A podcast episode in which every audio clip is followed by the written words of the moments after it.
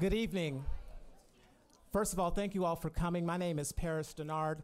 I am the events director here at the McCain Institute. This is our first debate uh, here in Phoenix, and so we're very excited to have all of you here. Yes, thank you. Thank you. Before we begin, let me remind you this is going to be live streamed online.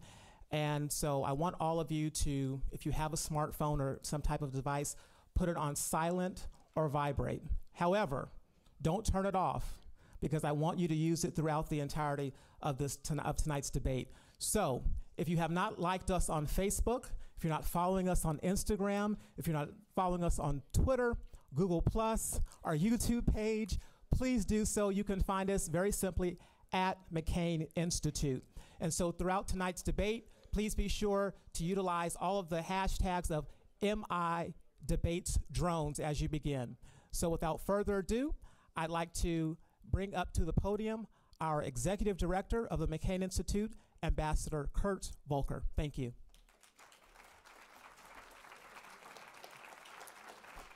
Thank you very much. And let me let our debaters uh, take their seats here in the room.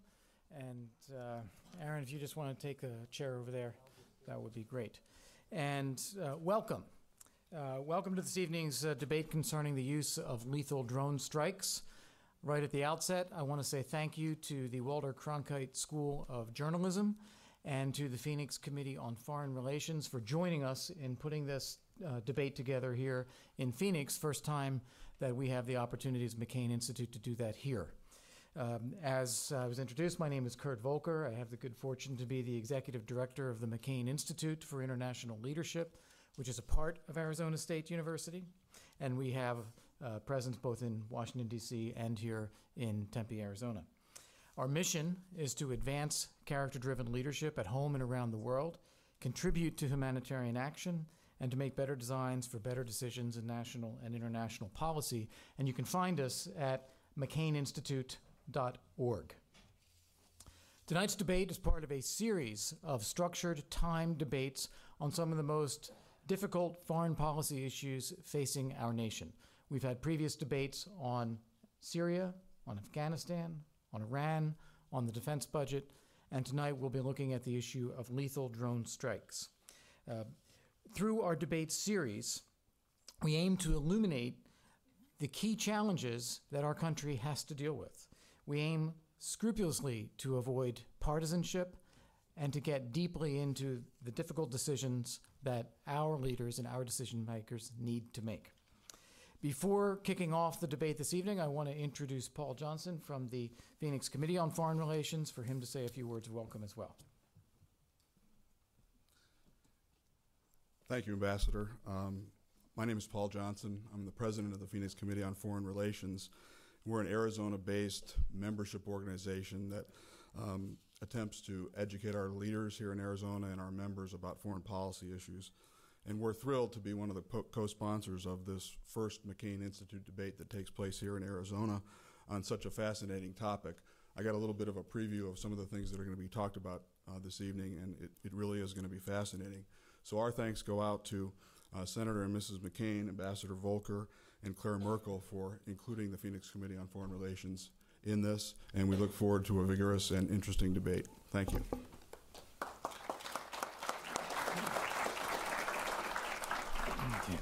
Uh, thank you, Paul. And if I could now, I'd like to introduce the man whose family was uh, given the name to this institute and whose tradition of character driven leadership and service to our nation has inspired everything that we seek to do. Senator McCain.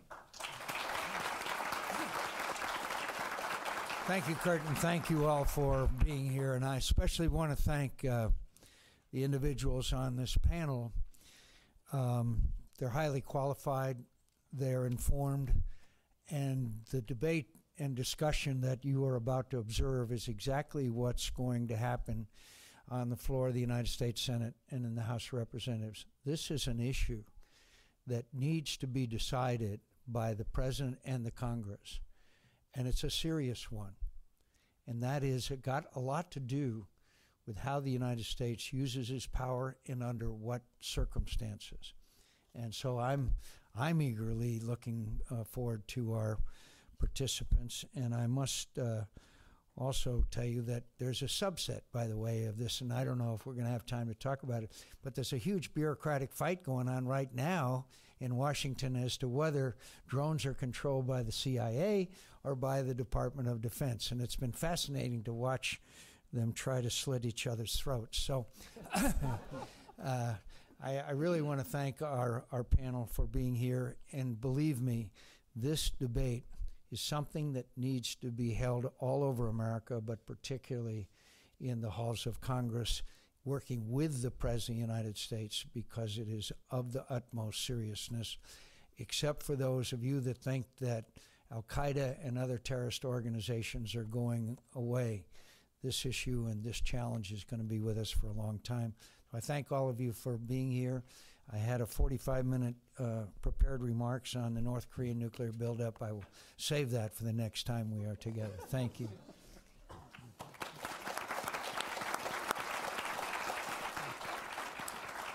Thank you, Senator. And I want to mention as well, we are thrilled not only to have Senator McCain with us, but Mrs. Cindy McCain as well. And I also see. I also see one of our member of the Board of Trustees, Ms. Sharon Harper, and I know another is due to join us, uh, or I see him now, Jeff Cunningham. If there's any others I missed, I apologize. And uh, let's uh, get rolling here. Um, tonight's debate is going to focus on the issue of lethal drone strikes. Are they an effective tool in fighting terrorists? People have already taken so many American lives. Or are they creating more terrorists? Can we be sure we are killing only those people who are true terrorist combatants? Or are relying too heavily on loose intelligence and hitting too many innocents in the process? And what will be our view if other powers, such as Russia or China or Iran, start using their own lethal drone strikes against their own perceived terrorists? And what does this say about us as a nation if we're a country with a permanent hit list administered by the president himself? We have four distinguished debaters here tonight a former colleague who is ambassador to Pakistan, another who is a lieutenant general uh, overseeing drone operations, law professors from Arizona State University and Pepperdine University who are expert in this issue of drone strikes. This is meant to be a structured and timed debate in order to give fair and equal hearing to all points of view, but we do want it to be lively and dynamic and interactive. You will have an opportunity to ask questions, and uh, I encourage you to do so and also to really put it as a question and uh, let our debaters express the, uh, the arguments uh, as they are set to do. As Paris has said, phones on silent, but do tweet. Hashtag MI, McCain Institute, hashtag MI uh, debate drones. After the opening of the debate, as I said, there'll be questions. And uh, right now, let me take the uh, opportunity to introduce our distinguished moderator, a professor here at Arizona State's uh, Walter Cronkite School of Journalism and a broadcast journalist himself, Aaron Brown. Thank you.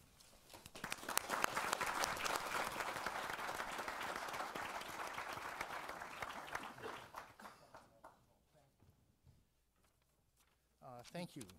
That's great. Senator McCain, it is uh, it's wonderful to see you.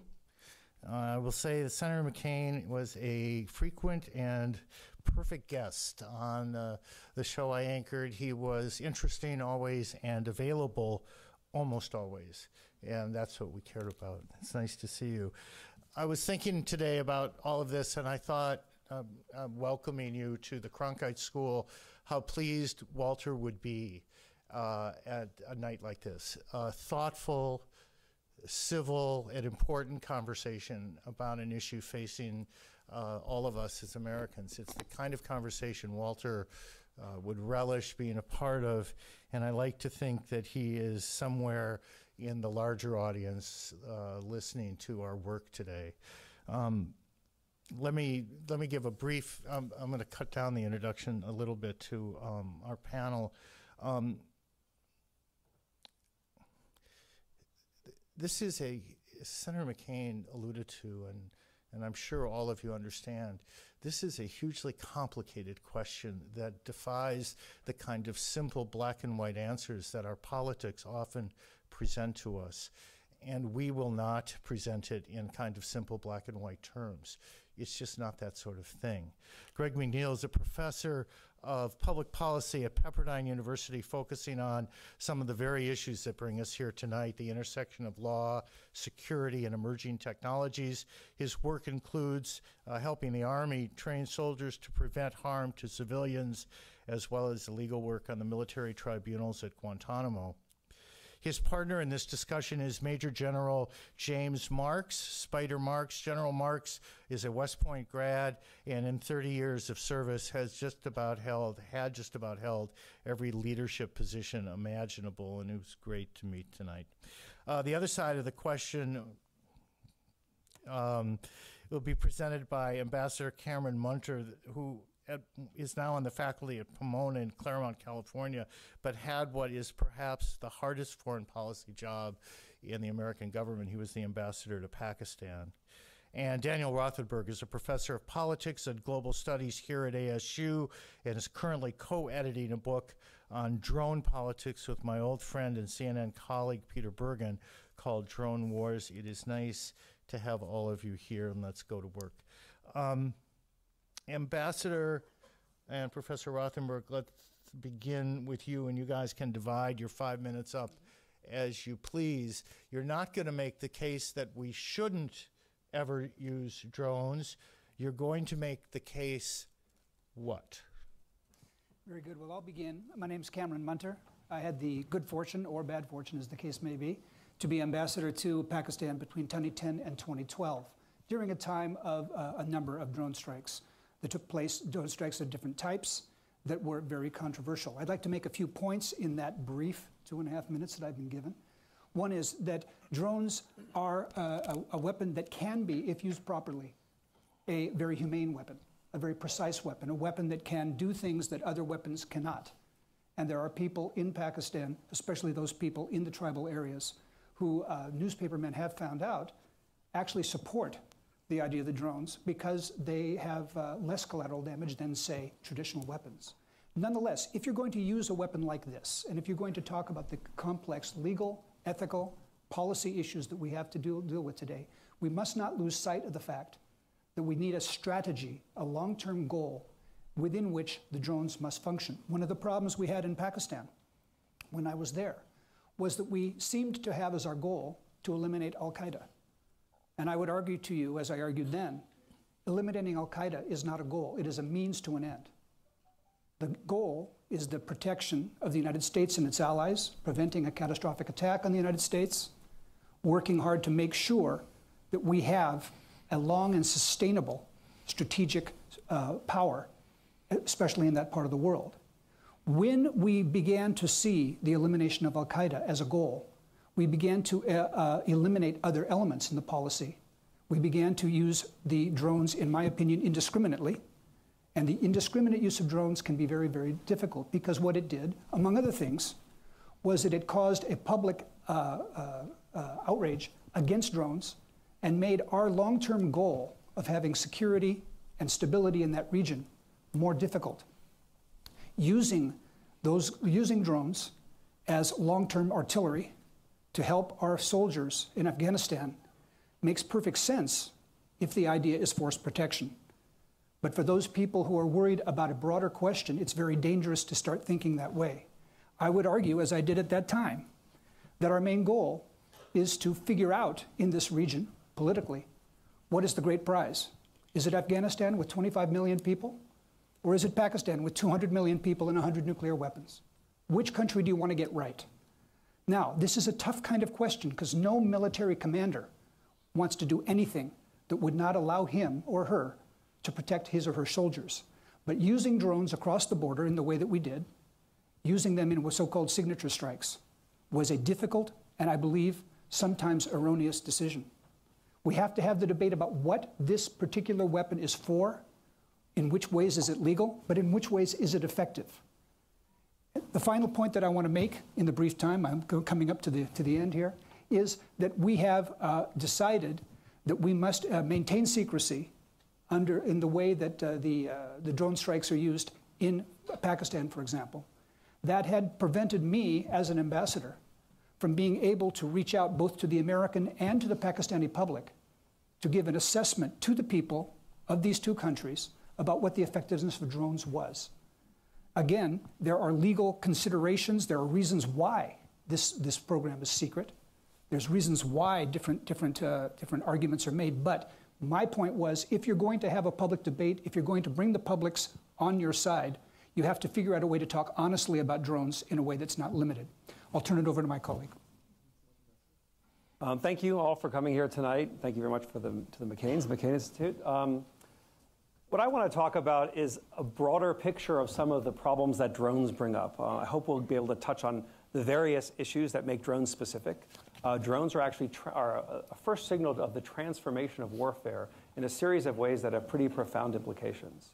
But stepping back for a second, I teach uh, law students, graduate students, and undergrads and they fall into the range, age range of somewhere between 18 and say 30 generally. And I commonly begin classes, I teach classes like international rights law. I commonly begin the classes by saying, asking them how they feel about being members of a war generation. Um, my classes do not typically look like this audience, in fact. I say that because the standard response I get is a sort of surprise they've never thought of themselves as part of a war generation, even though they've come of age at a time when their country's been at war. In fact, they've come of political consciousness and paid attention to news during a period when the country's been, been involved in a series of complex, costly, uh, dangerous wars. And I don't think that the same response we would find among students if we were in the World War II generation, or for that matter, in the Vietnam generation. And this isn't about drones per se, but it's about one of the core implications of expanding drone use, which is one of the main things that drones allow is a significantly reduced domestic cost for engaging in warfare. Uh, because drones don't put at risk any U.S. personnel, it's substantially less costly for a drone operation to go bad, or for that matter, for a drone operation to, to be launched. And as drones become increasingly more ubiquitous, we will see more, potentially more and more of these operations. And it requires us to reflect on what sort of war we want as a society. What sort of war are we, or what kind of war making do we want to be a part of? And very briefly, our society is it, oh, okay, we'll catch up with the later Okay. point. I want, you, I want you to come sit on the floor so they can't miss you, okay? So we know exactly how much time we've got. Sorry, but we had a clock, and as luck would have it. Um, So I must have eaten up too much of your time. Did good. We're, we're 10 minutes behind.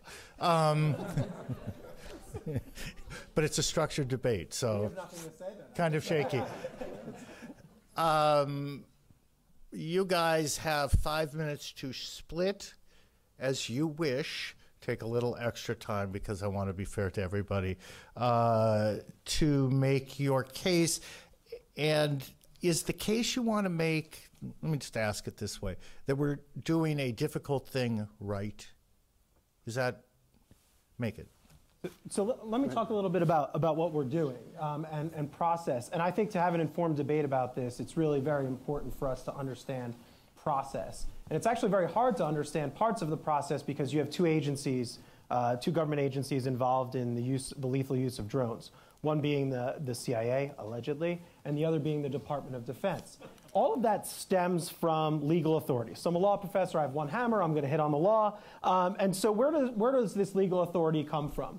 Uh, go all the way back to the September 11th attacks. Shortly after the September 11th attacks, Congress passes an authorization for the use of military force that authorizes the president to use all necessary and appropriate force against those individuals he deems responsible for the September 11th attacks.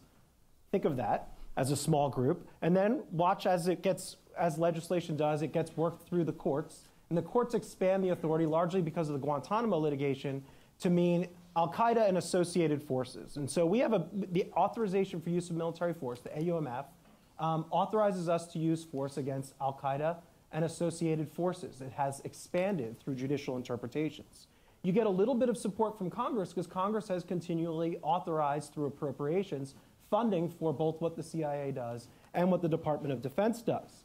Um, and so, with this, you give a bunch of uh, government agencies a mandate, and they go out and they act on it. Um, and bureaucrats start making lists of people to kill. And so, who goes on those lists? You have really two categories of targets those targets that fall squarely within the authorization for the use of military force, and then those targets that the president deems under his covert action authority um, it would be in the national security and foreign relations interest of the United States for us to engage. Those targets, the covert action targets, get, uh, get struck by the CIA. Other targets get attacked by the Department of Defense, uh, oftentimes the Joint Special Operations Command. And so on this list, how do you identify who you're actually going to put on the list? We're actually pretty careful about creating the names of individuals who go on the list. We identify who they are. So there's an identification process. We vet them. What's their function? They're a senior bomb maker. They're the most senior bomb maker. We look at uh, what would be the impact of attacking them. They're no longer able to train people to make five bombs a month or what's the impact of not attacking them? Uh, they'll continue to be able to train individuals. They might even uh, they, they, might even grow with impunity and feel like they can continue to launch attacks. And there's also a validation question, all of which, by the way, this happens inside the bureaucracy. Does attacking this individual, individual support the national objectives? Is the target operational? Are they still a member? Are there any political or cultural side effects? Um, is there an impact on host state public opinion? This is the process that we follow for targeting. There are fights inside uh, of our government about whether or not particular names should be on target lists. Um, it's not transparent to us that those fights are occurring, but it's actually occurring inside government. And ultimately, um, this is documented in electronic targeting folders with records of approvals, changes in intelligence, collateral concerns. If you're worried about the strikes that occur in Pakistan, and you're a member of Congress, for example, the only way that you can see the ETFs is, is if you're on House or Senate Intelligence Committee. And the public, by the way, has no awareness of the existence of the strikes because, the, because, uh, because it's denied, basically, as a matter of covert action. And I think this might be the one point of agreement for us where there really is an oversight challenge because of the two different agencies that are engaging in this. And now I'm going to turn over to my, my partner, Thank General you. Marks. You got, you got a couple Mrs. minutes, Cheryl. McCain, Thank you very much. I'm sorry, Aaron. Couple minutes. Got it, got it. Okay. And Ambassador Volker, thank you as well. Um, I come at this from essentially two perspectives. One, the technological perspective, rather practical, and from the intelligence process, having been an intelligence officer all my life. Um, I grew up with unmanned aerial vehicles and with drones. As a battalion commander over 25 years ago, I commanded drones. And I did that as brigade commander, and, and I was, uh, as the senior intelligence officer when we went to war in Iraq, I was responsible for all things Iraq, and among those many tasks, it was building the architecture so that we could move this video, these drone videos, so that we could share situational awareness. So I have a very practical and muddy boots and kind of broken finger perspective. Um, the one thing I can state with absolute certainty is the technology that has gone into our drones has gotten incredibly precise and better, and every generation of our manufacturing and development has really been a light year development in terms of enhanced capabilities. So the, it's a very precise and it's a very capable weapon system. From the intelligence perspective, to your very point, we don't do a pretty good job, or we're pretty careful about this. We're extremely careful about who populates these target lists. And is based on collection, robust collection of intelligence, fusion of data, analysis of that data, distribution, shared perspectives on different targets. And all governmental agencies that have an intelligence uh, contribution, and, all, and there, are, there were originally 16 of those, contribute and argue and debate about who populates that list and who, in fact, should be on that list and in what order.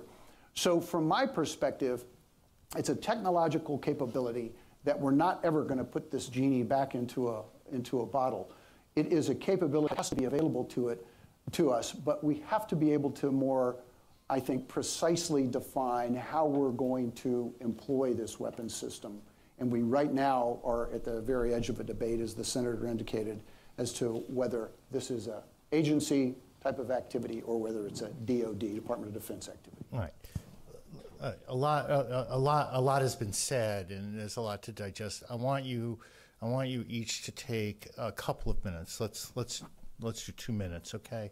Two minutes each side. Just react to what they have heard, what you have heard, and that will kind of set the table for where we go from here. Everyone will have laid out basically their position. I only want to make one point, and that is the concern that I tried to describe was a concern about the long term implications.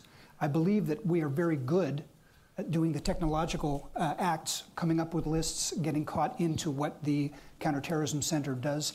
The efficiency is fine, but it does, in my opinion, to, to the other side here is that, is that it, it falls into one of the classic problems of drone discussions, which is the assumption is that everything related to how we should think and deal with drones assumes U.S. dominance of the drone of drone deployment.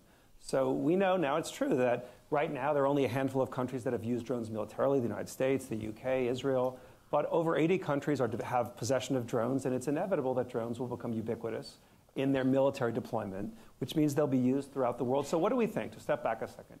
The, the, overall argument here is to say that the targeting mechanism is above board, and in a word, we could call that the sort of just trust us argument.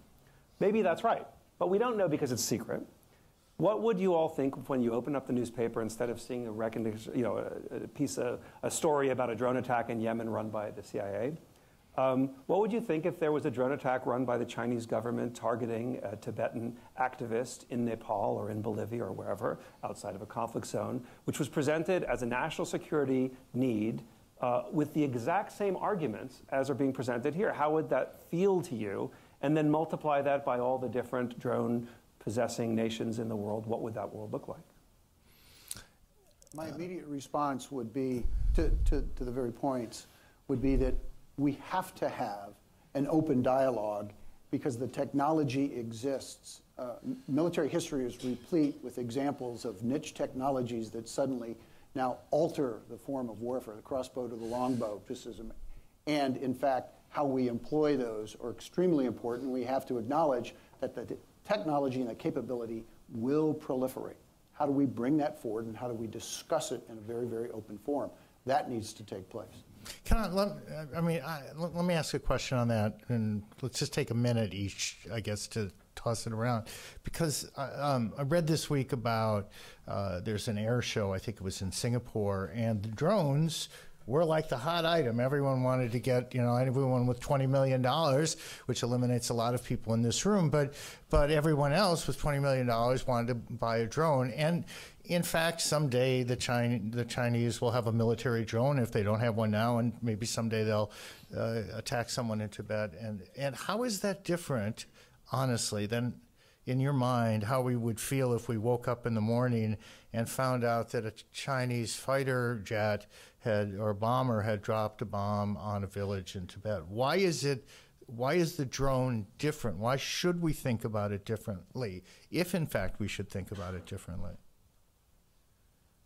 If, if in fact we think that the model that we are projecting is that we can go after people in places in places where those people are in countries with whom we're not at war, it, propo- it, it poses a problem that ultimately is not going to be because of the drone technology. It's not going to be limited to us. So it's, think it's that's not the, the technology; it's the rationale of Exactly. using the technology. Yes. Right. Our underlying policy is that we are at war with Al Qaeda and associated forces, and it's a transnational armed conflict that follows those combatants wherever they go. And so, as a consequence of that, um, we have to recognize that other nation states may very well take that position.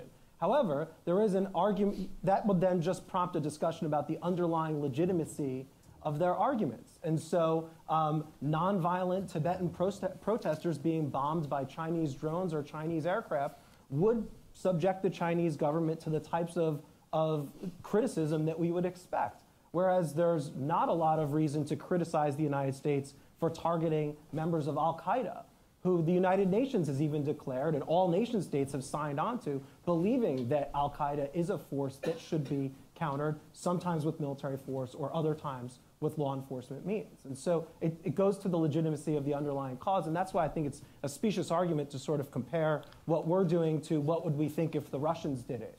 If the Russians are indiscriminately bombing civilians, it's very different than where we are purposely not trying to harm civilians and we're purposely going after a legitimate enemy. I did cable TV. There's no such thing as a specious argument. Okay. So, so one of the sadder stories of Guantanamo that you may be aware of was the fact that several Uyghur, Uyghurs, Muslim minority in China, were picked up and held in detention, even though it was clear to all of those in the U.S. government that they were not posing any threat to the United States. Uh, their status is it's an odd story, but you know we don't have to invent uh, false cases. In fact, they're, they were in uh, training camps gaining armed insurgency skills to then go back and challenge the Chinese government. Now, perhaps it wasn't a substantive challenge, but I don't think it's difficult at all to imagine that, uh, that if the justification for targeting individuals all over the world outside of traditionally understood war zones becomes a question of trusting states' evaluation of that targeting process, uh, you know, why wouldn't multiple states engage in all sorts of actions? And if they were, they would certainly be able to say that their secret criteria were as valid as our secret criteria. I mean, but the idea that I shouldn't target Al Qaeda because the Chinese abuses its own people, to me, is the false argument. Um, that's a, that doesn't present us with a real choice. No, I Let don't me- let me- think- I let don't think we're disagreeing. Last point on this is that the judicious use of drones is something that none of us, I think, would disagree with. But the procedure that is secret, therefore not, not to be uh, shared, and the indiscriminate use that we, unfortunately, in my opinion, have engaged in, does leave us open to criticism. Well, I, I, I, let me let me let me do two, one one thing and then ask a question here that will. If you all have questions, I, there are two microphones, one on each side of the room, and if you kind of wander that way, we will. I promise you get to them. I I just would ask you graciously to ask questions, as opposed to make statements or you know because otherwise I have to be the bad guy, and I just this is enough. Okay. um, okay. So there's one there, one there. Okay. I, I, want to ask a couple of things first that have come out of this that jumped out at me. The word indiscriminately, Ambassador, you used the word indiscriminately. We use these weapons indiscriminately.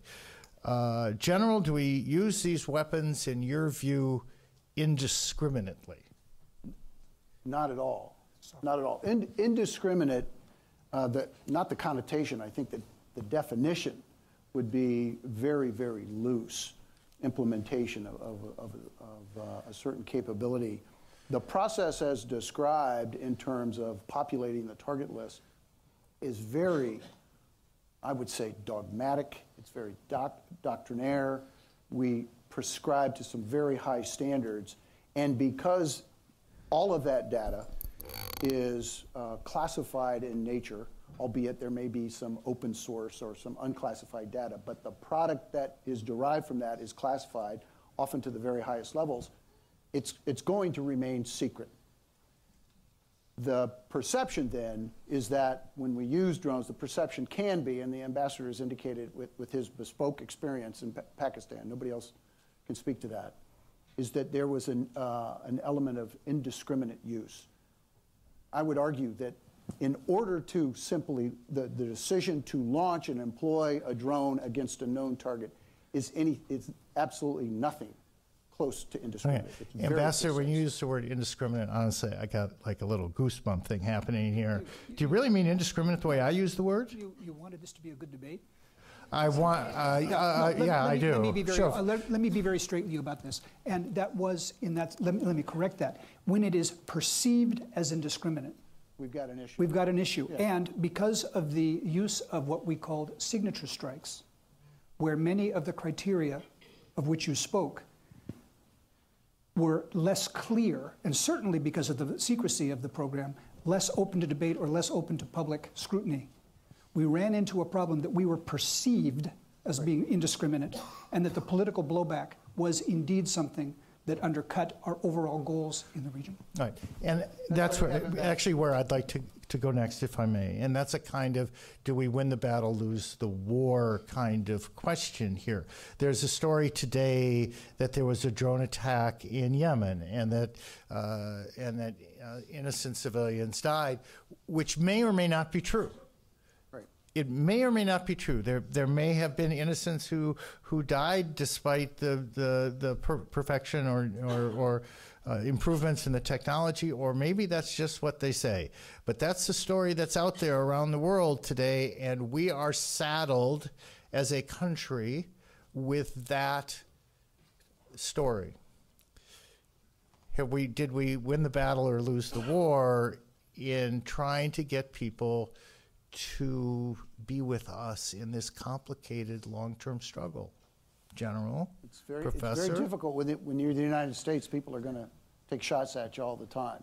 That's the fact of the matter. It's very, it's very difficult. The 12 12 13 strike in Yemen, um, those that were killed may or may not have all been members of Al Qaeda and or affiliates. The difficulty that, that the administration has to deal with right now is that if you release all the data as to who they were, that gets into a lot of classified sources and methods. That becomes problematic, and the nature of the use of, the, of this weapon system. If all of these were civilians, we're probably not going to know that. So it's, frankly, it is a debate that's going to take place, and there's no easy answer. So we, we could have, in fact, won that very tactical engagement and lost some ground. That's the cost of our engagement and in this particular posture And going after Ms. those targets. Mr. Ambassador, Mr. Ambassador, Professor, is that what makes you nervous here? That we're winning lots of little battles and running the risk of losing some larger national security war? The point that I think we would agree on is that in this case, because of the way the debate works on an event like what happened in Yemen, there is a gap in what we can speak about in public to foreign publics with our elected representatives. And that does pose a big problem for our long term strategic goals.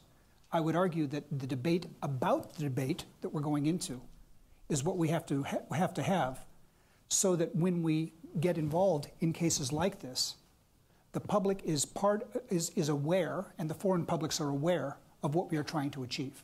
Because it is messy and it is difficult, but unless we have more of a debate in public, it is going to uh, increasingly appear that we are achieving certain things and giving more away. Yes. Yeah, go, go ahead. I- I- contrast, I That think, saves me uh, from saying something stupid. Yeah, go ahead. You, you brought up um, the Yemen strike. The Yemen strike was a, a Joint Special Operations Command strike, so it was a military strike. It took place amidst a debate about whether we should transfer this authority from the CIA to the DoD. So you're seeing part of this debate is the bureaucratic infighting. The DoD can't do it as well as the CIA can. And there's another contrast too. We've been talking a lot about Pakistan, but if you look how things are done in, in Afghanistan, ISAF is uh, our, our forces in Afghanistan are transparent about civilian casualty incidents, when strikes happen, and they have a, trans, a semi-transparent process. They don't give you the details, but they let you know that there is a process that's in place to investigate civilian casualties. And when those civilian casualties occur, there's a reparations process that's in place. That's what you get when you put it under DoD and you have Armed Services Committee oversight. When you put it under Title 50, the intelligence community, nobody's allowed to acknowledge that the strike existed. So you can't even have a public debate about it and talk about the things that we're talking about. And that's a real big problem with the way that we've gone forward. It made sense early on that the drone was there collecting the intelligence, hey, put a missile on it. It also made sense for deniability purposes in Pakistan specifically to not have boots on the ground. But as we look to the future to a more sustainable policy, the CIA probably needs to get out of this business if we want democratic accountability as a nation. And, and I, I, I want to um, get some questions from the floor, but let me just ask you to consider something, and we'll come back to it, which is to most of your fellow citizens, whether it's the arm, whether it's the military or the CIA, is a distinction without difference. Bad guys get popped. The people who did 9/11 pay. I mean, I, I, I hate reducing, and I don't really mean to be glib on this. Something horribly complicated to something that pathetically simple. But I really believe that this is one of those gut issues to most of the country. And when we start talking Title 10, Title 50, Title this, Title that, I just want to know the people who killed 3,000 of my fellow New Yorkers pay. Sir. Am I up? Yeah, you're the Hi. sir. I was, yeah. I'm Skip sorry. Lind, uh, Phoenix, Arizona. Uh, I think, to me, the real question is, are we complying with all of our laws, ethics, morals uh, that this country has? Uh, it's nice to comply with a, with a congressional mandate to go off and attack anybody we want to that has an Al Qaeda uh, name tag on.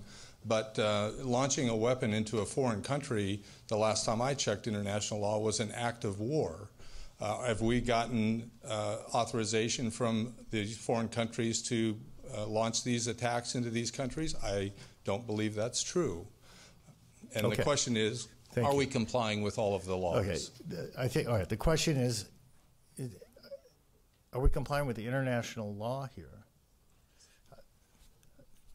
Somebody, I think, I thought we were. Lawyers, Give it to the lawyers. So, so the so We have like three the- lawyers here, someone's I got to know where this. So the international law arguments are one is the controversial one is actually the one I advanced before, which is that the United States is involved in a borderless conflict that uh, follows the enemy wherever it goes. But you don't have to go that far if you believe that Pakistan is involved in its own internal armed conflict against individuals in the federally administered tribal areas, which they are. They send troops in there all the time. They, ha- uh, they have fights on the ground. They send their air force in. And then the only leap that you need is have, has the Pakistani government invited us in to their internal armed conflict, in which case we're a participant in what's known as a non international armed conflict. That would make it lawful. They publicly say, we don't want you here. And then in private, you could read the WikiLeaks. They said, please bring on the drone strikes, and we need you to hit the targets in the following areas. Yemen's an easier case. The Yemeni government has come out and said, we want you here, continue doing it. If you don't buy my argument on the Pakistan case,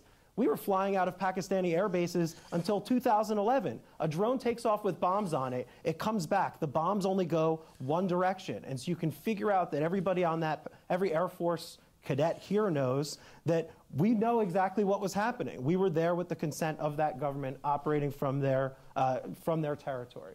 So the short, the short answer is yes. Yes, lawful. Sorry. See? Don't let lawyers talk, right? I'll go on forever. So, that, you know, one of the core principles of, of the laws of war, it's part of what the U.S. calls law, law of armed conflict and what the world calls international humanitarian law, is distinction. And distinction, in a word, is what allows military forces to legally kill uh, an individual. So classically, in, in the law of armed conflict, soldiers wear uniforms. We're surrounded by many of them. And the purpose, the legal reason, or one reason, is so that you can be legally targeted. You can be distinguished from civilian populations and in a situation of war be targeted. So really briefly, I'll try to Drones are changing the way, the nature of war. The innovation of drones is not that they deploy missiles. The innovation is that they provide constant surveillance, live, per- permanently recorded surveillance that then gets collated with other data, human intelligence data, signals intelligence data. And what's most interesting as a kind of response to whether or not these strikes are legal is the signature strike idea. And in signature strikes, individuals are targeted not based on existing understandings of distinction. They don't have uniforms. We don't actually know who they are, as in the case of a personality strike. So you know who Mullah Omar is, you know who Osama bin Laden is. So there's a collation of data, and the data gets brought together, and determinations are made, such serious determinations that people are categorized to be killed. Now just think this is part of a transformation of the world where we're all data points and they can be collated together. And think how nervous Americans are about the way in which their data points are recorded and the way that can be used.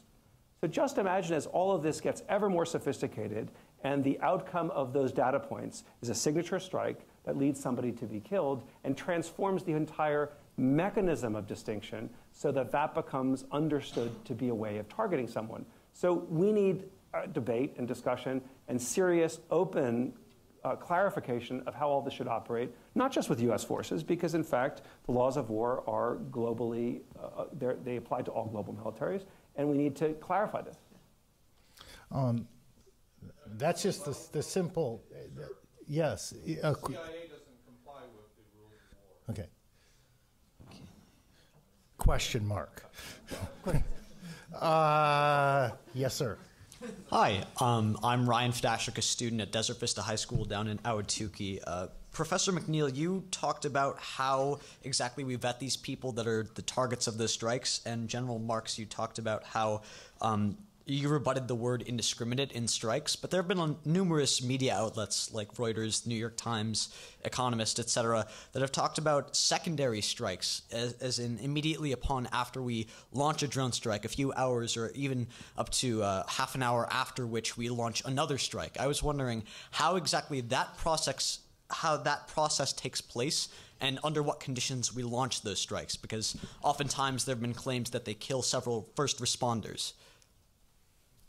So, um, so Go ahead. first, so the first set of strikes, I think you accurately uh, characterized my position. So then uh, there's a second series of strikes that uh, the, the veterans in the room would be familiar with. Uh, circumstances where you're in direct fire combat with the enemy, or uh, time sensitive targets where you would be calling in close air support. And the examples you're talking about about rescuers, you still have to comply with the law of armed conflict to ensure that the individual that you're targeting is a lawful target. You would just be operating that under a compressed time uh, uh, sequence. So, how might that happen? Um, I strike an enemy, I strike the, the leading enemy in a caravan.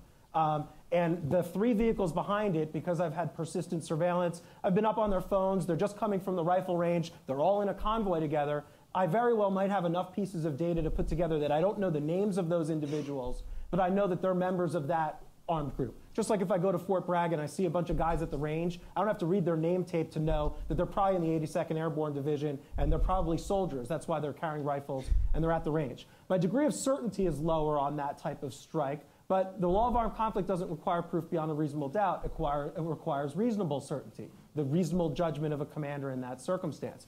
And so, in the circumstance as I described it to you, I don't think it would be unreasonable to target those individuals. And contrary to sort of popular belief, first responders are not entitled to any special protections under the law of armed conflict um, if they're lawful targets. And so, uh, Okay. that's a short way of answering your question. I'm sorry. Longer Gen- than the moderator Let me, let me, General, that sounds like a slippery slope we just got on, where we, we kind of, we changed the rules a little bit. We relaxed the rules a little bit, is what I heard him say. We don't need the same level of specificity that we needed the first time, the second time. Am I, That's, that's not what I heard. well, he nodded, yes, that's what he said. So I, Cer- certainty. I'm nodding to say I under, understood your oh, This is Oh, called, okay. this is called, this is called acquiescence. The, there's a, there's a level of, of certainty, and I think that's what you were talking about. Intelligence, the production of intelligence, the collection of intelligence, the production of intelligence, its distribution, doesn't revert back to zero, you know, the, the, the intersection uh, at all times. There is a foundation of intelligence upon which you build. So fleeting targets and target what we call targetable intelligence is extremely important because it could in fact that particular target could in fact disappear go away. You may lose the opportunity to strike. So you've got a foundation of understanding that you've achieved. You go from data through intelligence to et cetera. You kind of go through this linear progression. It can take place very quickly as greg indica- indicated in very truncated time periods you've got a level of certainty. And it might not be the same level of certainty that you achieved upon the first strike, but you've confirmed that that foundation of intelligence has not been altered. Ergo, you make a decision to go after some of those other targets. So, is that a slippery slope? I think it's pretty solid ground. Hello, this is Javeria Thareed. I'm from Pakistan. I'm a journalist, and uh, a lot more discussion is going on related to Pakistan. My question is, Mr. Mr. Cameron and Mr. Daniel. Uh, we all know, and you agreed that the drone technology is very important to kill the militant like Taliban. So, are we willing to accept that the innocent people have to die to bring peace, or is this acceptable that the innocent people have to die in order to bring peace? And how would we promote human right in this scenario? My, um, I just want to ask you this question, and uh, one more uh, is regarding the trial of the Musharraf. Do you think it will impact the relationship of U.S. and Pakistan and the situation with Nawaz Sharif government? Thank you so much. Uh, let me take those on. First of all, I think the second question is not really germane to what we're talking about today, so I'll pass on that. But the first one is that um, I would take issue with the, the, the argument you make that uh, there is a need for innocent people to die in order to win. There is no intention, I think, that any of us would say, there's no intent to kill people who are innocent. The argument we're having and the discussion we want to work on is how are we as certain as we can be, not only that the people who are targeted are people who are legitimately targeted, but in a broader sense, whether that act of doing it, however we do it, serves the larger strategic goals that we and our friends, and I would consider Pakistan our friend, I would like to see a stable, prosperous Pakistan, that we and our friends have as goals for the region. So the point is, we can talk about the technology and the issues that we, that we, that we, um, uh, that we employ. None of us would argue that innocent people should be targeted in, for any reason. The question we're having is how effective is this? how does it further the goals of the United States and, and its allies in trying to reach a, kind of stability that's, that's good for everyone? We don't, we don't target innocence. Uh, Just to be very, very precise, to put a real kind of a, a, a dot on this, you don't target innocence. Do innocents die? Sometimes they do. And within the process of the targeting that's taking place, there's a collateral damage estimate that's done. And it's overseen by a number of you know, legal, legal chops all the way down to include intelligence observations. So a decision is made, a go, no go decision is made based on largely what's called the CDE environment. What does the collateral damage estimate look like? And if it's far too high, the decision more often than not will be no go. So innocents are not targeted. Um, let me ask for a minute from each of you on something here, and then we'll go to this side. They're not innocent. I, I, I want, anybody's ever seen pictures of drone the the controllers? It's like watching a, a weird video game, but it's not a game; it's real. Do you have any concern that it makes the killing too easy? Why would you want to make killing hard? I want. Uh, I think. All right. Let, let me. All right. How about it makes war too easy? How about that? I want to make war hard. I, I do. I want. The I want. decision, that's right. I want a. I want a full public policy debate on whether or not and the implications of. And I'm just wondering. I'm not making. I'm not taking a position. I promised I wouldn't, and I won't. Okay. You'll never. You won't be able to beat it out of me, General but does it so in some way detach us from the the the, the process the worst part of the this process that it it it harms our soul in some way Daniel, if, if I can just very, very briefly, Daniel made the point of um, limited domestic cost, uh, which really gets to the, the intellectual thread that brings you to the moral discussion about conflict. And that is it, is it more moral, if I make a decision to go to war or engage, is it more moral for me to look you in the eye before I stab you in the neck? Or can I do that from distance and not put myself at increased risk, yet still achieve the same end state? Um, the decision to go to war has to be uh, an exceptionally difficult and arduous process. Where we have migrated over the course of the last decade is I would I could argue intellectually that we are in a continuous state of conflict, and we will be through all of your promotions up through the grade of 05 and 06. That for the next th- three decades, we're in a constant state of conflict. So how do you engage, if you, if you assume that's correct, how do you engage and how do you employ force in that type of an environment?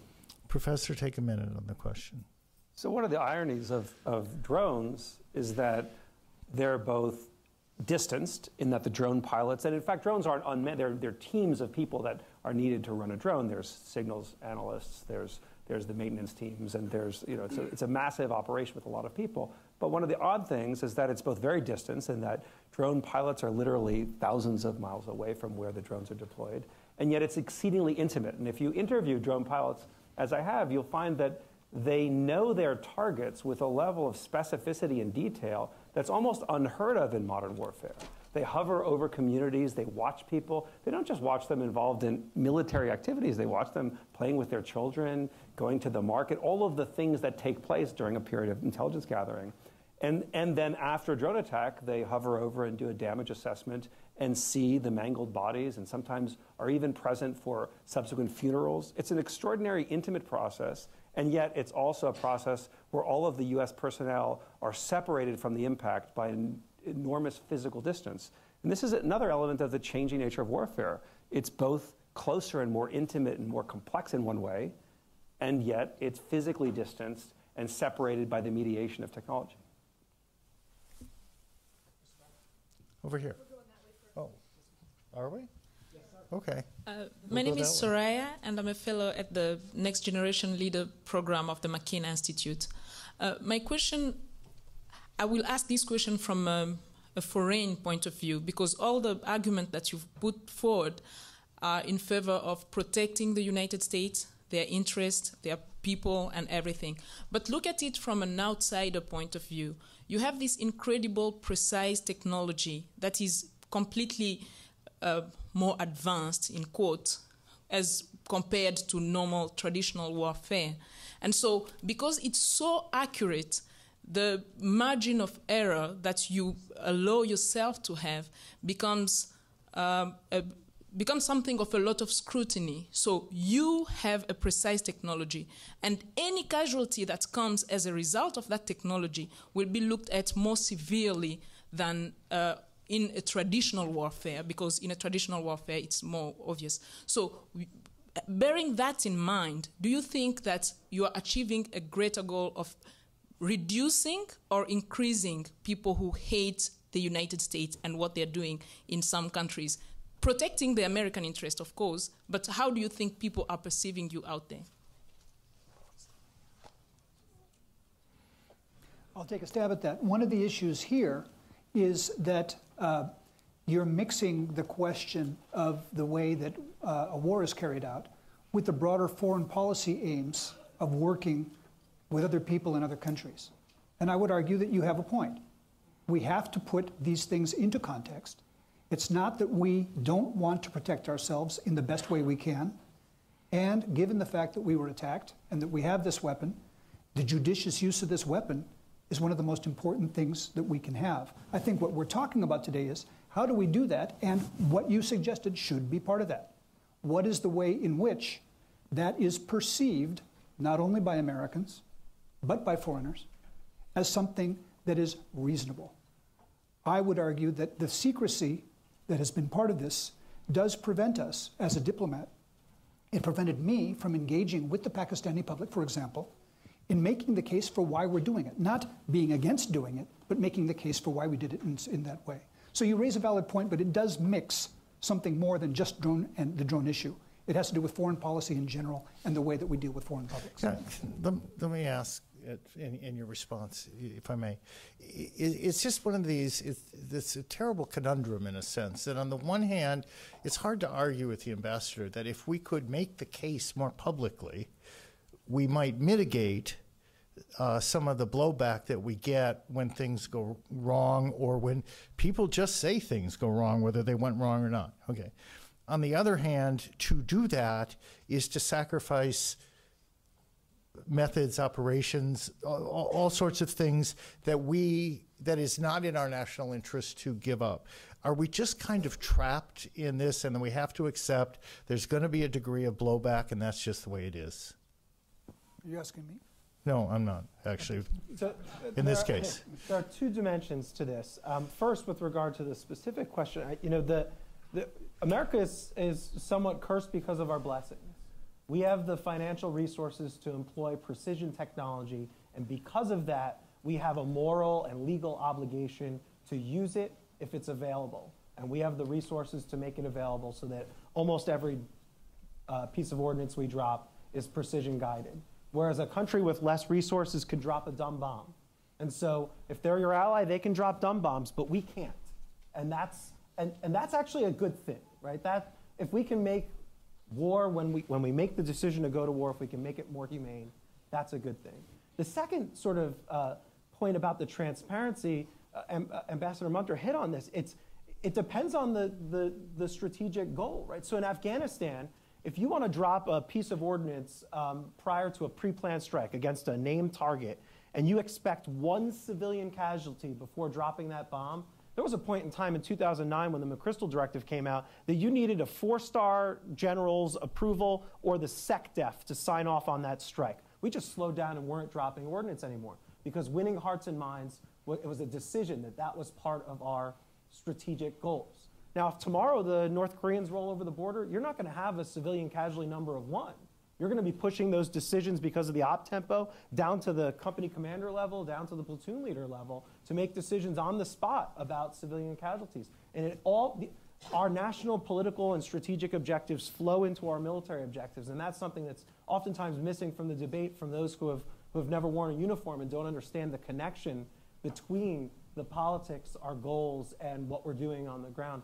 Um, and it's tough to answer it in any one abstract sense because our ob- objectives in Yemen are different than our objectives in Pakistan and different than our objectives in Afghanistan. It really is, to bifurcate this, you've got the counterinsurgency strategy and you've got a counterterrorism strategy. Two different things. In Pakistan, it was CT. In Afghanistan, it was CI for the, for the longest time. Um, that dictates how you engage and how you accept and then work with the perceptions, the blowback, the reactions that occur. And Ambassador, I don't, I didn't mean to be rude there. You were, you, you did look like you wanted to say something. No, I mean, the point here is that, I'll, I'll just repeat what I think my colleagues are trying to say in a different way, which is that we do have to make sure that we've read our Clausewitz. That we, uh, if you're going to engage as a military person, that the point of what you're doing in a military endeavor is toward a political goal. And the political goal I would submit, as the questioner submitted, involves taking into account the perceptions of foreign friends, if indeed we feel that's part of our own security. Can I say one thing in relation? Sure. So from the two uh, um, foreign voices we've heard, one thing of the Pakistani journalist, I forgot your name, but it's got to be right that the U.S. respects human rights law. Legally, the country is legally obligated to respect this body of law, and so when you bring up that point, that should be a fundamental baseline for any of these discussions.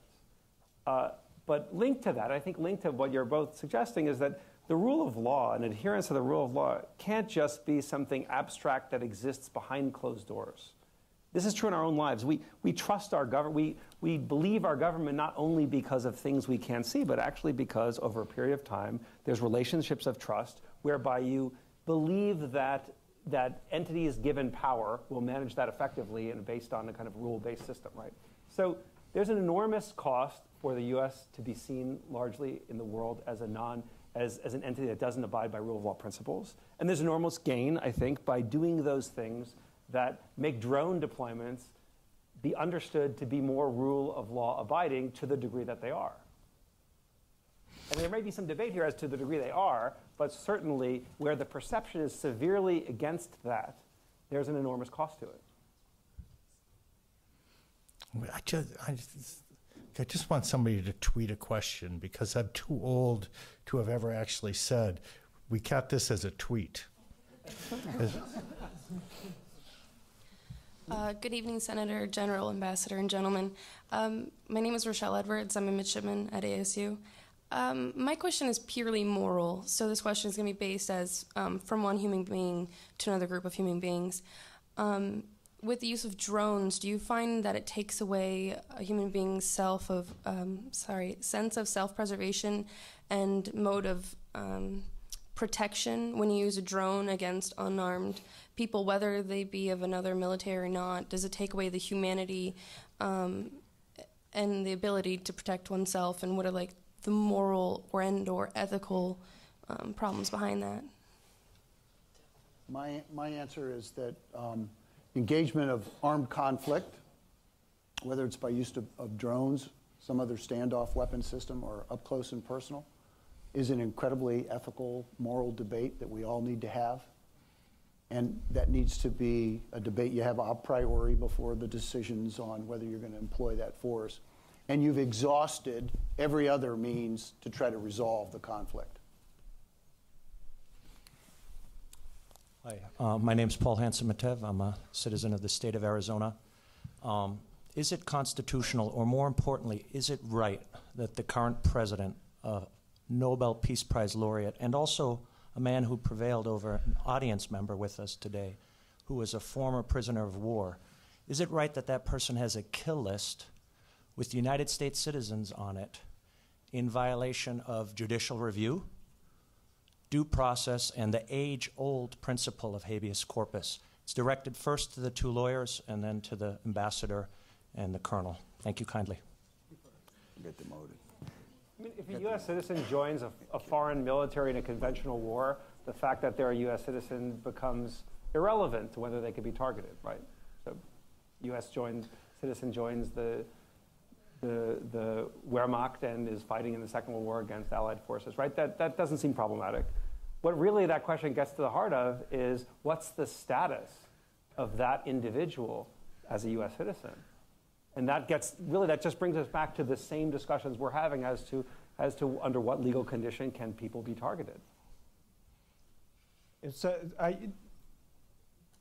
the, the keeping of a list to me, um, I'd rather we had a list than not a list. And in fact, our, our, our current process, at least as the Attorney General gave it at, at his speech at Northwestern, involves intra executive branch review. It's not just placing uh, it's not just going out and finding the person indiscriminately. It's actually an extra level of review that non-citizens don't get. So I guess if I were a citizen of the world uh, uh, versus Arizona or the United States, I'd look at it and I'd say, well, why do U.S. citizens get special treatment? And that's actually a decision that we've made, I think, in part to foreclose judicial review. But judici- the idea of judicial review in, in, in warfare is something I think new that we've come up with. Think back to the Iraq War, it was very contentious. People sued to try and stop the idea of going to war itself. And the courts looked at it and said, this is a non justiciable political question.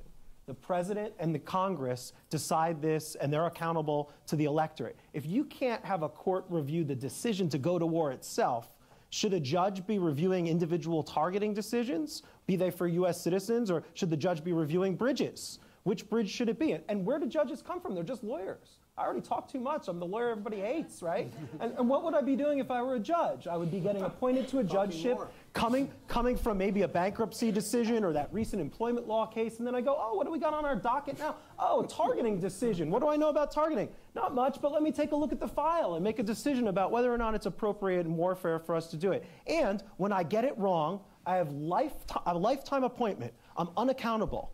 And um, if the president, if I shut the president down and I say you can't do it, and the, and the person goes on to kill 200 people in a square in Baghdad, what does the president say? I tried to target the person, but the court wouldn't let me do it. And it allows us to all uh, dodge accountability and push it off onto the courts. So to me, I'm okay with that, with that authority resting with the commander in chief, because that's where it is in the Constitution under Article 2, with oversight of people like Senator McCain and the rest of the Congress. And so that's my, I'm not very opinionated on it, but that's there's, there's nothing more refreshing than lawyer humility.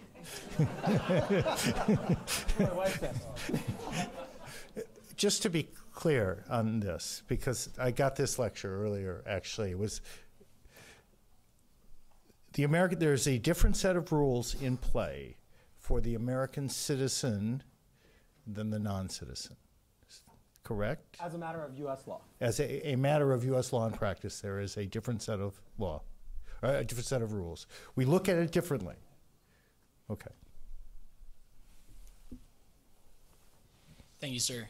My name is Michael Perry, and I'm a cadet here at Arizona State. Um, my question is directed to both sides, but especially to you, General Marks, sir, from the perspective of a military intelligence officer.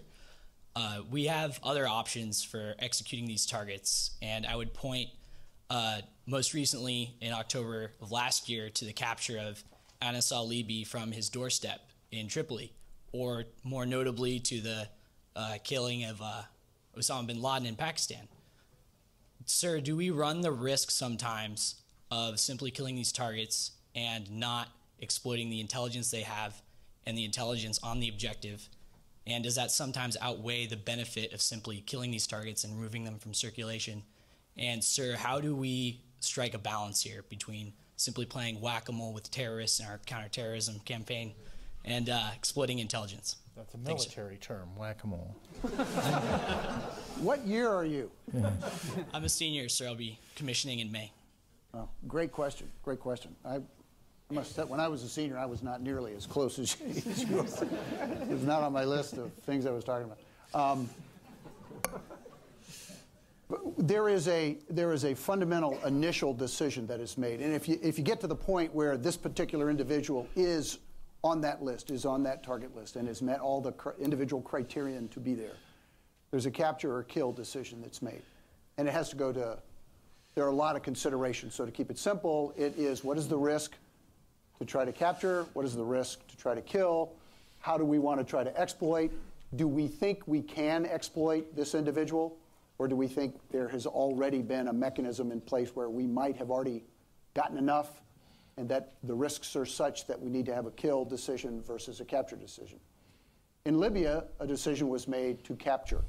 There was a desire to have some exploitation. Also, that was a very congested area. There were CDE considerations. We're not going to strike the guy. We're, we're going to conduct a very simple, and if you look at the details, an amazingly simple plan with incredibly high risk, but it was worth it to put our hands on him. So that was the, the Libya dis discussion. So there was no, there was a very high, a very tight filter that we had to go through in order to make that decision. Uh, relative to Osama bin Laden, almost three years ago now, in May of 11, um, I think the decision to commit the SEALs was there needed to be the DNA verification that it was him and that he was either alive or dead. And the, there was a possibility that he was going to give himself up. That didn't happen. There could have been a very strong argument, had it not been UBL, that you could have used uh, a drone in that case or some other means to just level the compound. But we needed to know that it was UBL. So I think those were some very tactical decisions that had amazingly strategic implications. Just the um, um, the we in that we needed to know. Who is the It's the administration. The It's world needed to the, know. The world needed to know. Our administration needed to be able to state with certainty this is the guy. We validated it, and he's. You, you've all seen the movie o, uh, o Dark Thirty, and you know the role when the ambassador in place, played by George Clooney, is an incredible hero. You remember that part, right? No, you, you don't remember that part because it wasn't in the movie. But uh, There's nothing like foreign service officer humility. Exactly. Right. No, but but but uh, the point here is also uh, what uh, to to to add to what uh, the general has said. There is always going to be a calculation not only of the effectiveness in the terms of uh, intelligence, but there's going to be the effectiveness or the effect of any act on uh, the politics, the policy in the region.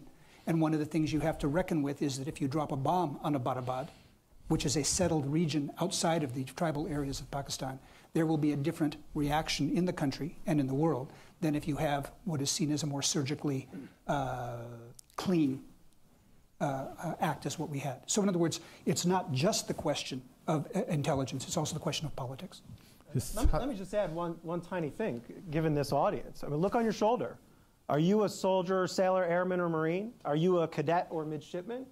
That decision is not just at the general officer level. My eyes are failing me, but look like you're going to be an infantry officer. Yes, sir. About 18 months from now, you're going to be downrange somewhere, and you're going to have to tell a squad leader to take a particular building. And they're going to have to make a decision about, you're going to have to make a decision about whether you're going to need indirect fire to support you while you fire maneuver.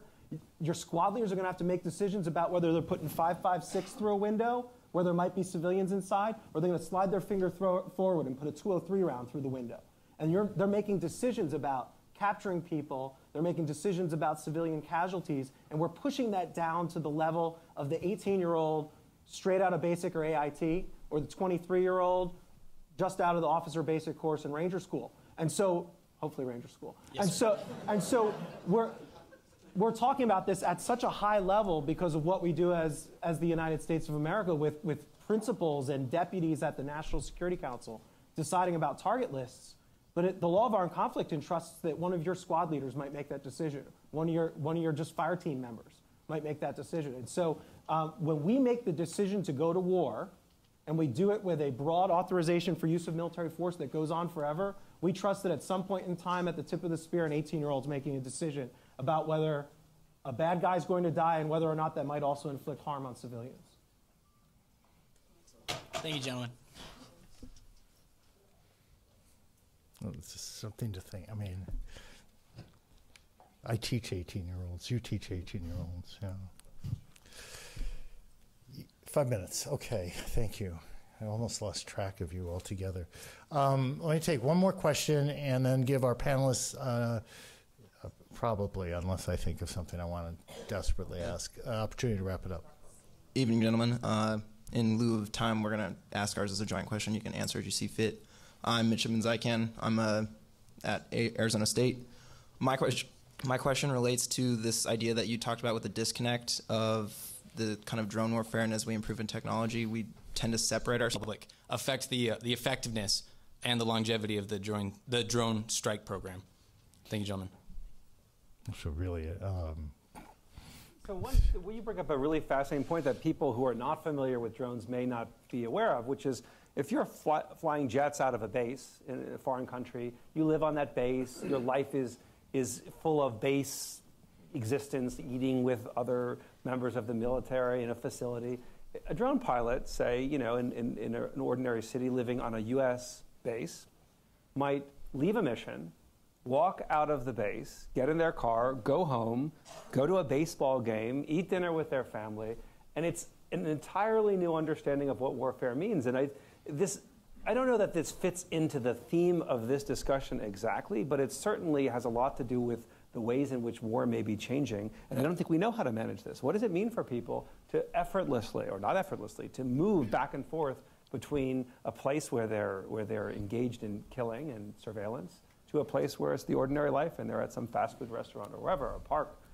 So that issue is profound, and I, we don't know how to make sense of it because this is probably the beginning of an entire new mode of projecting force where there's all kinds of ways in which we'll see warfare going in this direction. It's the beginning. Is um, I'm going to move towards. Just- this is my editorial observation. It's amazing to listen to um, all of you, uh, uh, of the ROTC folks who have had questions, because honestly, I, I talk to my students all the time about about journalism and war, and their country, your country, our country has been at war half their lifetime half of your lifetime. And it's amazing how much smarter you guys are, how much more attention you pay. You have skin in the game. And skin in the game counts, as every Vietnam era kid knows. Skin in the game matters. But it's really impressive.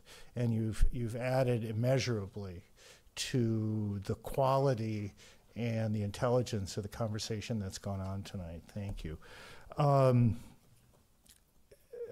take each of you, professors, uh, um, start with you, a minute and address, try, in, in really a minute, like a real minute, like a honest minute. Um, because you were kind of on this. The nature of warfare is changing. So we have this thing, it's pretty new still. Where does the policy go, or where would you like it to go moving forward? So I think there is a sense in which drones are changing warfare. It isn't the drones themselves, right? It's what the drones represent. And for some odd reason, drones are the only weapon system, I think, in this 13 years of conflict that's garnered public attention. I think what we need to think about, we've seen other weapon systems and other innovations in warfare regulated and discussed chemical weapons, nuclear weapons. This shift to data driven warfare is substantial and transformative. I can't give the, the answer as to how we ought to engage with all of this, but there are significant policy and legal implications, and they should be put at the forefront and they should be openly discussed. And I think that should, to the degree that that happens, that will be benefit for the society. Ambassador, are there specific things you would change in this policy going forward? No, I would just echo, I think, uh, what my colleague has said, that the way in a democracy that you come to the right answer about this is through open discussion. Obviously, there are uh, there's gives there there's there's give and take. There's the question of methods, and and and um, and the and the, the the legitimately secret things that the people in in the intelligence world need to protect. But we are not doing ourselves a service if we engage in this new era of warfare without a very healthy public debate. Otherwise, that which America stands for as a country of values and of democracy around the world uh, is in peril. Professor? Um, three things I would do. Um, first, I would introduce legislation if I were capable of doing so. Maybe we could find someone. We could get Um, someone. uh, I got the guy. that requires the Department of Defense because I think DoD does it right. And so I want their data to be transparent. Number of strikes, anticipated casualties prior to the strike, and actual casualties that were measured after the strike. The military has this data. They maintain it at the, at the brigade level and at the division level. I want it published in an annual report to show that they're doing right and to shame the intelligence agencies into either being more transparent or getting out of the business of, of doing these strikes. So that's, that's the first thing. The second thing that I would do is that with regard to the intelligence community, I would, I would think about um, what, what's happened with the NSA and the Privacy and Civil Liberties Oversight Board.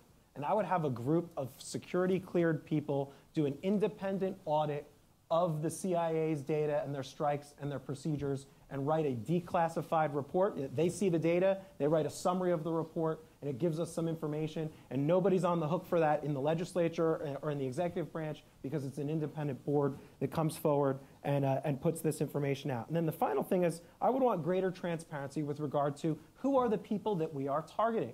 The State Department has a designations list where we'll, we'll publish when you're designated as someone that you can't do business with because you're a, because you're a terrorist or a terrorist group.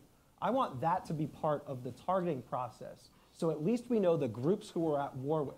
And we could talk about the AUMF another time, but it's time to stop with the AUMFs that go on forever. We need to have sunset dates on those. We need to sunset the AUMF, the existing one, and have reviews on an annual or semi-annual basis about whether or not we should continue to be at war. So that was four things. General, bring us home. Not, not to be facetious, maybe we should publish the, the list of those that are being targeted. You might see some behavior modifications. Um, I,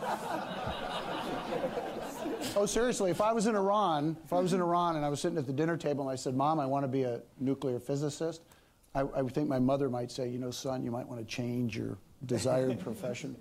You got a short, short life. You don't Um, think they know, huh? you don't think they figured the danger of that job out yet? Nobody wants to be number five in Al Qaeda. Yeah, yeah. Like- or number three is a really bad Well, gig, too. Very, very shortly, I would say DOD, uh, the, the subject in the verb is DOD must take over the, the drone targeting process. Um, all of the, all of the, in, uh, you know, the, the, the points that you made, Greg, are absolutely germane to that discussion. DOD knows how to do it, and they, and they do it quite transparently. And I think that's the very first step in order to make it easy. The difficulty with having the CIA do it, having lived in this world, is that CIA, uh, Central Intelligence, does not always share those, the sourcing that they have for their intelligence. And if I'm in DOD and I'm pulling the trigger, I'm accountable. I need to know why, who, how it all came together. Gentlemen, thank you. Thanks, Dave.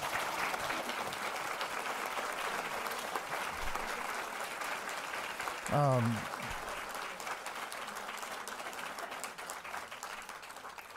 you didn't. You didn't leave it all in the green room. Um, thank all of you for uh, coming and sharing um, this at the at, at Cronkite with us. As I said at the beginning, I think this is the kind of thing Walter would feel great about. And finally, Senator McCain, there's only slightly intimidating to do this in front of you. Thank, thank you and the Institute for having us.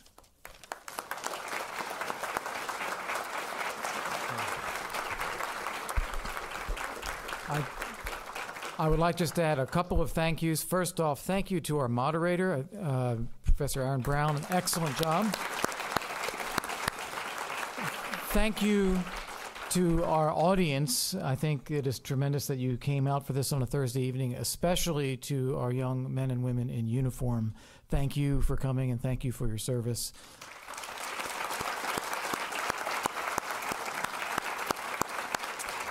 And, and lastly, uh, thank you to our debaters, and thank you, Senator and Mrs. McCain, for making all this possible. Thank you.